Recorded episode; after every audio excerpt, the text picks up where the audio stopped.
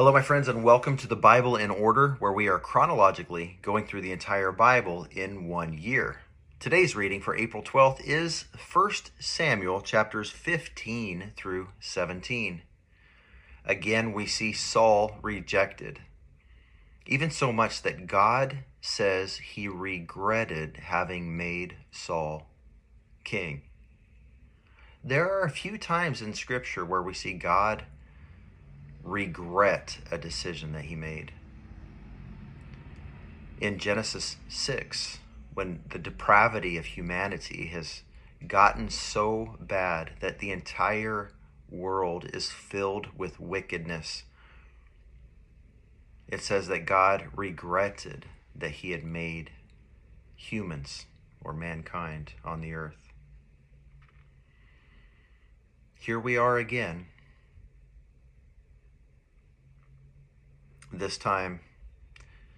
It's because a man was exalted, a man was anointed and placed in a position of power. And even though he was humble and afraid when he began, this power has gone to his head and it's become all about him.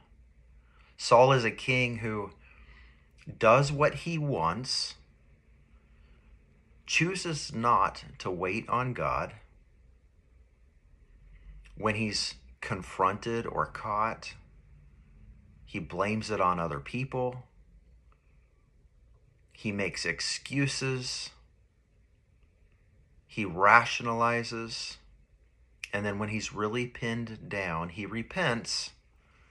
But it's not a lasting repentance. It's not a repentance that leads to life, as the scriptures say. It's a repentance that is only skin deep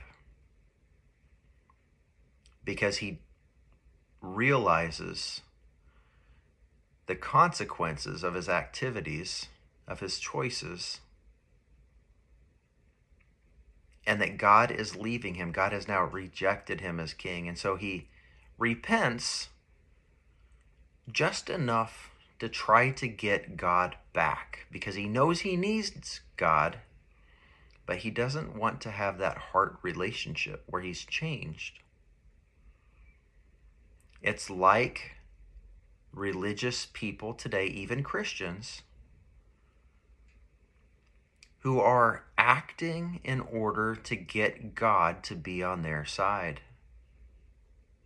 It's kind of like the Israelites when they went off to war. Oh, let's grab the Ark of the Covenant and carry it along so that it will give us victory.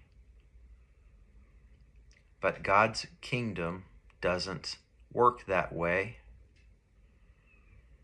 God is not interested in being in our tool belt. God wants us to co labor with Him. And the only way we can do that is if we are on His side. We cannot convince Him to be on our side. And so we see David being elevated as Saul's replacement when David confronts Goliath, he says, You have defied the armies of the living God, and God will give me the victory over you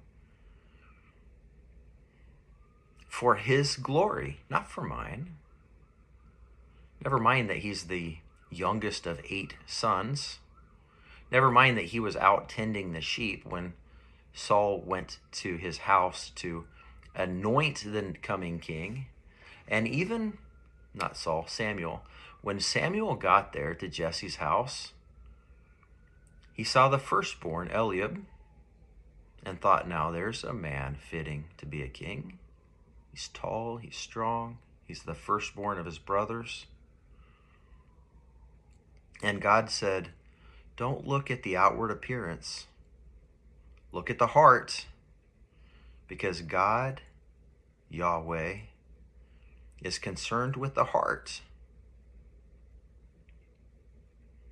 It does not matter what we look like, does not matter how rich we are, what family we came from, whether we were white, black, or something in between, or something entirely different. Doesn't really even matter if we're men or women, if we're slave or free. In Christ, we are all equal and we all have really unlimited potential if only we will align ourselves with who God is.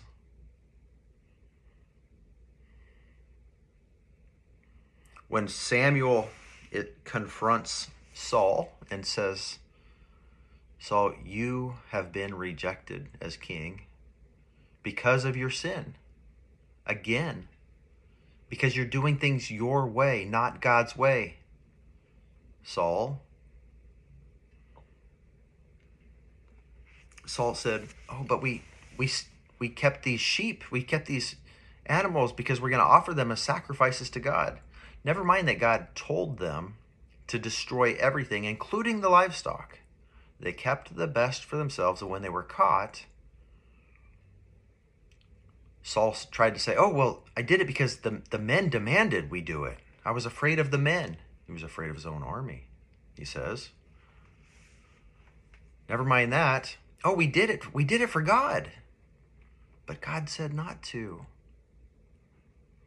But we're going to we're going to sacrifice this livestock. We're going to sacrifice these for God. Very famously, Samuel's response is it's better to obey than to offer sacrifices.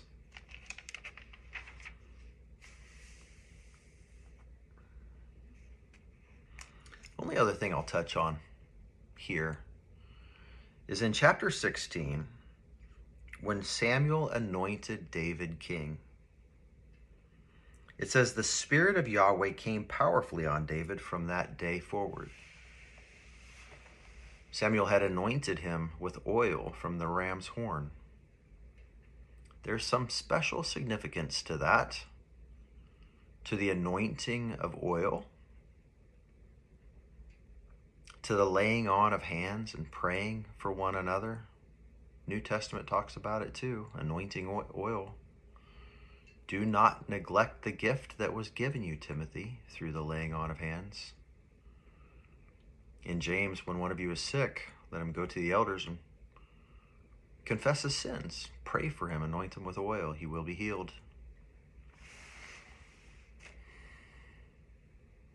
We should be doing those things in the modern church as well. God bless you, my friends. Thank you for tuning in and being on this journey with me through the Word in 2023. Again, God bless you, and we will see you tomorrow.